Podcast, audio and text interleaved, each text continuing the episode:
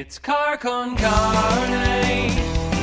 Let's eat in the car. It's car con carne.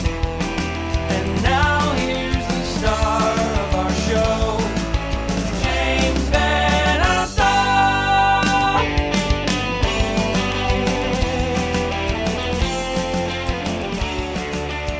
And we are live. It is Carcone Carne.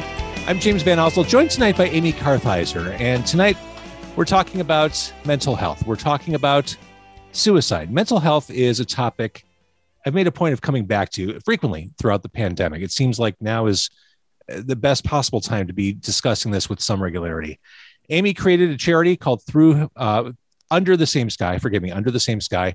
And she's helping to normalize this conversation, normalize the conversation about suicide and mental health. Amy, this is for me, this is uncomfortable to, to talk about. It would have been much easier for me to have booked a band for tonight's show, but I realize that's the problem. This is hard to talk about, but it needs to be talked about. Yeah, well, then thanks for having me as your guest. Um, it, you know, it, it's all about making the uncomfortable comfortable with suicide and mental illness, I believe. So it's a really important um, topic for me because I experienced it firsthand. My brother Mark died by suicide in 2014. And you know, I think at the time, you know, if if I had heard that someone had died by suicide, I probably wouldn't have known what to say to them, and I would have probably shied away from them. And you know what? That's exactly what happened to me. So um, people would kind of run. Um, people, you know, I'd be picking up my kids at school, and people would look the other way. People who I would normally have conversations with on a day to day basis just did not know what to do, and so they did nothing and so my goal with our charity under the same sky is to kind of bring the conversation out. Like I want I want suicide and mental illness to be where we are with cancer now. You know, I look at when I was growing up in the 70s and 80s, cancer was always the C word and it was whispered and was. no one ever talked about it. And I literally in 6th grade had a friend whose mom died by cancer and she never knew her mom was sick. She never knew her mom was going to chemo appointments because no one talked about it. And I look at where we've come over these years, and I honestly believe that if, you know, Mark would have died by cancer, you know, people would be more comfortable saying, oh my gosh, how long was he sick? What type of cancer did he have? Where did he receive help? You know, did he ever go into remission? Like there would have been so many questions but because he died by suicide, you know, everyone just kind of backs off and doesn't say anything. So it's really important for me to bring the conversation out in the open. Um, I truly believe that that not only helps survivors, but I think by bringing the conversation out in the open, uh, you know, as a as common um, as any other type of illness can be, not just uh, mental illness, that we can help save lives by that too. So Well, let, us talk about what Under the Same Sky does as an organization. So um, it specifically raises it specifically raises money for people who are dealing um, with suicide to get them kind of that first conversation. So people who are dealing with suicide, where you, where you would normally lean on your friends, you know, if you've lost someone, a dear one to a heart attack or cancer or in a car accident or something, you'd be able to lean on your friends for that conversation. But suicide isn't like that. No one knows what to say, no one wants to say anything. People shy away from it. Um, so there's an amazing organization called American Foundation for Suicide Prevention. And my family and I became highly engaged with them after my brother died. We did a lot of walks. They have them all around the United Sure. States called Out of the Darkness walks and they were wonderful for us um, because we got to surround ourselves with people who've been through exactly what we have. You know and the conversation with these thousands of people is very open there and people get it. Um, but that first conversation you have i think is like a real deal breaker um, in, in getting yourself out there and being able to talk to more people about it. So we raise money um, for a specific area of American Foundation for Suicide Prevention called Healing Conversations. And Healing Conversations allows other people who are survivors of suicide um, as volunteers to talk to these people who make the phone call when they've lost a loved one. So, So you're building a network of yeah, we're yeah, exactly. We're so truth be told, and they know this too. I I didn't even know they had this healing conversations until I came to them and said, "Hey, listen, this is what I'd like to do." And they're like, "Wow, we actually have a program where we do this." So I want to help raise funds so we can make this program bigger, so people are aware of it, so that we can get it all around the United States. You know, in a time where it's not COVID, a lot of these people would meet one on one.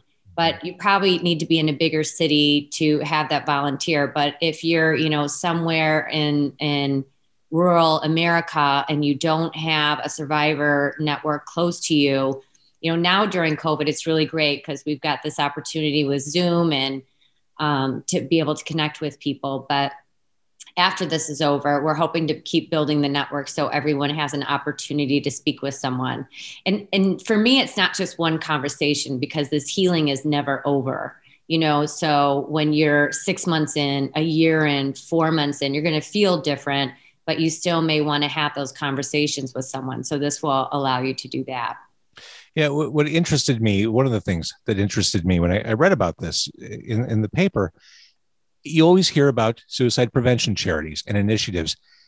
I, I don't, being detached from this, I don't often think about the impact on survivors, or I don't hear about initiatives like this. And it is brutal Yeah. for friends and family members who live through this. And I think this is such an important thing because this is something you'll be carrying for the rest of your life. Yeah, yeah, yeah, for sure. And and suicide's a you know I've experienced death with loved ones through a different type of death, but suicide, man, it rocks your world. It's um, leaves you riddled with guilt. Everyone, you're constantly rewinding conversations from three years ago, two days ago, a week ago, six months ago, and you're replaying them in your head, and then you're putting together stories and um, to see if you can figure out why or what did you miss that you weren't able to help this person. And I feel like it's always a puzzle where you're never going to get all the pieces to put together. Um, so many woulda, coulda, shouldas, you know, that you're not necessarily going to have with another type of death. So it's really hard. I mean, really hard to get through for sure. So, I mean, there's the grief, there's what you just described, that kind of self-analysis of trying to figure out what what could I have done. Is anger part of this cycle as well? Wrestling know, through that. what what I learned through this with my family, I've got um, five siblings, my parents, is that we all grieve differently. So, is some people had anger. You know, my brother was an identical twin, so his, you know, the Matt, my other brother.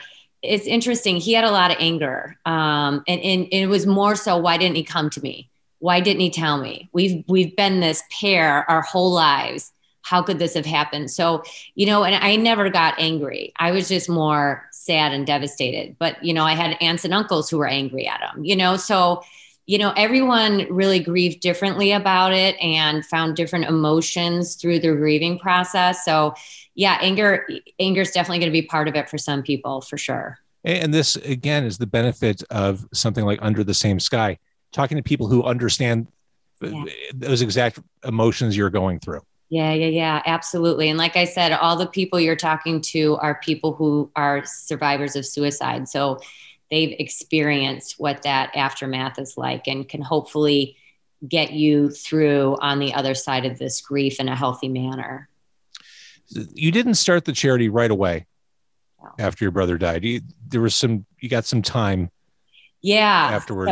Yeah. Um, so the way this charity started is kind of interesting, at least for me. Um, you know, we, like I said, we've been doing walks with the American Foundation for Suicide Prevention, and I'm an interior designer by trade, so that's what I do. And Uh, I, this this is where I interrupt you for people Okay. watching watching on whether it's Facebook or YouTube. They're probably thinking, "Yeah, no kidding. We're lo- we're looking at this perfectly beautiful, elegant home behind." oh my you." gosh, you're so nice. Uh, no, okay, so thank you. Uh-huh. Um, so that's what I do. And so I found myself on a plane ride. A girlfriend who lived in southern France, and we were going to go shopping in these Brocanson markets. And I had just gotten a new studio, and I thought, literally on the plane, like that would be amazing if I brought back all these things from France And what if I started to set it up in my studio and I did like a pop up shop and people would come and buy things and I'd raise money for the American Foundation for Suicide Prevention. So that's how it started was on that plane ride. You know, all of a sudden I found this gorgeous armoire I, I needed to have, but you've got an armoire. So now you've got a big container and now you're shipping that container um, whether it's full or not, no matter, you know, you're paying the same amount of money. So you might as well just stuff it with everything you can. So we would run around these markets. I'd be carrying tables on my head and dumping it off in the truck, and we'd get chairs and blankets and caftans, you know, and all these things we could find. And then I shipped it home. And um, then I took my family to Morocco and we did, you know, and all of a sudden I became like on this mission to travel and find things and bring them back. And I sent out invitations, wasn't sure if anyone was going to show, but we do. Um, I did like a first look event for the first night the pop up shop was open, and I charged a minimal fee for people to come. And we sold out in like two weeks the tickets for everyone to come. And people came, and we sold out of everything that I had purchased from France and Morocco. So I went back and just started. I went to India. I went to Myanmar. I went to Bhutan. I was like became crazy with travel and like trying to get new stuff for everyone so they keep coming back and it wasn't the same old stuff. So that's, you know, that pop up shop is what got me going on trying to raise more money. And then the summer that Kate Spade and Anthony Bourdain died um, was really devastating. It was the same week anniversary that my brother had died and I remember getting a phone call from my girlfriend, and she was like, Okay, I love what you're doing with these pop up shops, but this is big. We've got to do more. Like the suicide rate is unbelievable, you know, 35% increase since 1999. So that's where, you know, we started brainstorming and coming up with ideas. And when it came down to it, I really, as we started to think about it over the years, what was happening to me was that every time someone lost someone to suicide, I'd get a phone call or a text, or someone on social media would reach out, like, Hey, do you mind if I have this person call you? Hey, do you mind if his sister calls you? You know, she just lost her nephew, she just lost her dad. And so I was becoming this person, and I loved it that people felt that they could reach out to so that they could have this conversation because you need it. But then that's where we came up with the idea of helping support. So this could be on a nationwide basis that we could support those people who need that first conversation. So we still continue to do these pop up shops. We um, actually love to do them in person, but we did our first COVID one in November and you know we did a live event and we have a pop-up shop we actually have the shop still open on our charity website and so everything that people buy, 100% of the proceeds go to the charity. Wow. And then we also try and raise funds for the charity too. So cool. So as we're recording this interview, we're um, putting it live on Facebook. Tristan Engel says, "Time to end the stigma. Thank you for what you're doing."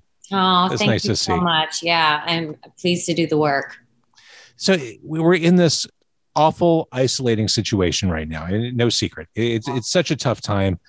I find myself especially concerned for children, what they're going through, with what that's going to look like from a mental health perspective years down the road. What can you, as a survivor, as someone who's talked to so many people, what can you say? What, what kind of, I don't know if advice is the right word, but what what can you offer to people who are struggling right now? Yeah, well, I think it's um, first of all, I think people need connection. You know, so that's what makes this pandemic so difficult. And like you said these people are isolated.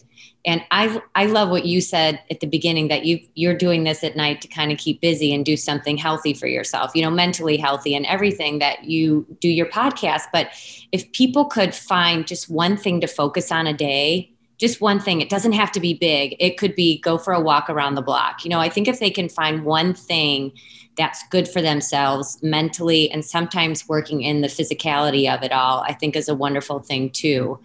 Um, i also think other people if they notice people are struggling don't be afraid to have the hard conversations. I think that's really important to be able to ask people you know how are you doing? How are you feeling? Are you depressed? Are you thinking about suicide? Bringing up the topic of suicide doesn't make people want to act on it anymore. It actually kind of deters them from it and it actually helps them a little bit in thinking through you know that they don't want to do it just by opening up the conversation and i think it's um, that person needs to just be very present in the conversation the person who's opening up the conversation just needs to be very present and listen and maybe not try to fix everything for this person but just to be there so um, you know i'm a walker and talker you know since my brother died I put on my headphones and I go walk down to Lake Michigan and I actually talk out loud to him.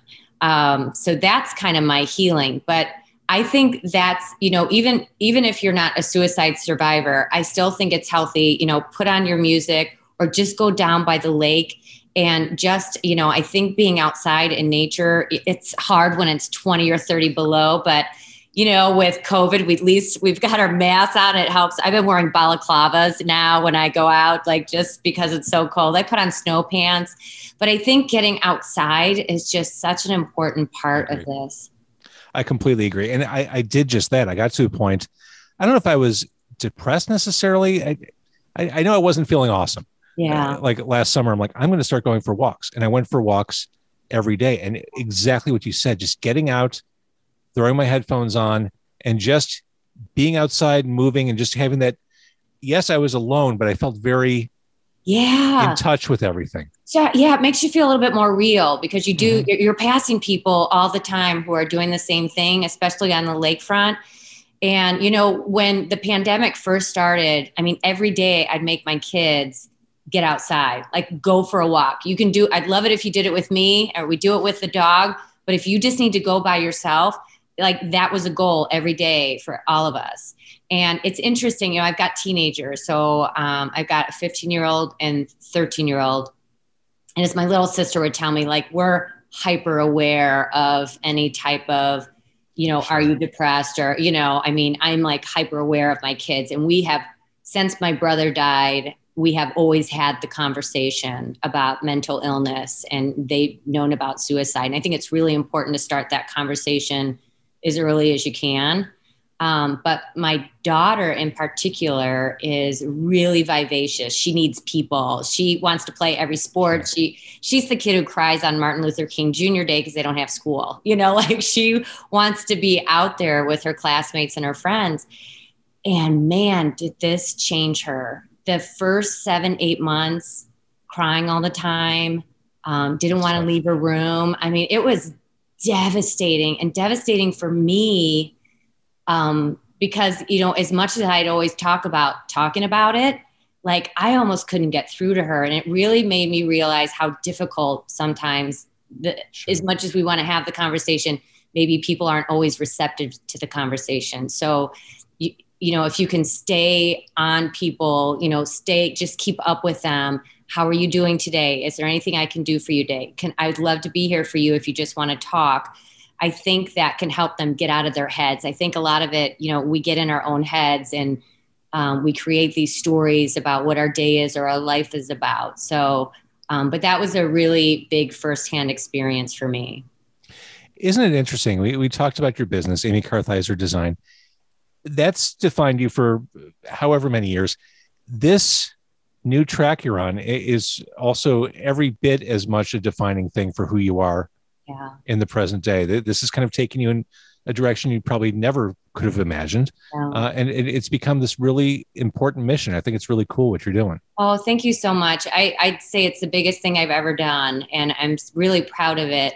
You know, I think my goal when I started, even just started the walks, raising money um, for American Foundation for Suicide Prevention, and my goal has always been I never want any family to experience the pain that we did um, because it's gut wrenching. And, and that is my goal. If you can save one life by being out there, by being authentic, by being real and having the conversation, I think that makes everything worth it. And again, it is just having those conversations, it's normalizing it. Yeah. Just having this 15 minute chat tonight, it's just getting it in front of people and maybe they're not going to listen to the whole thing. Maybe they cut bits and pieces, but just just keeps those seeds planted so that it, it's something to keep growing and developing over time. It's such important stuff. I I really appreciate what you're doing, and from this horrible uh, tragedy, uh, so many of us can't even fathom. Uh, you've built something really inspirational and wonderful. So uh, keep up the fantastic work. Thank you so much. I will. Yeah, I'm. A, I'm. It gave me strength I never knew I had. You know, so I'm. I'm happy to use it in a positive way.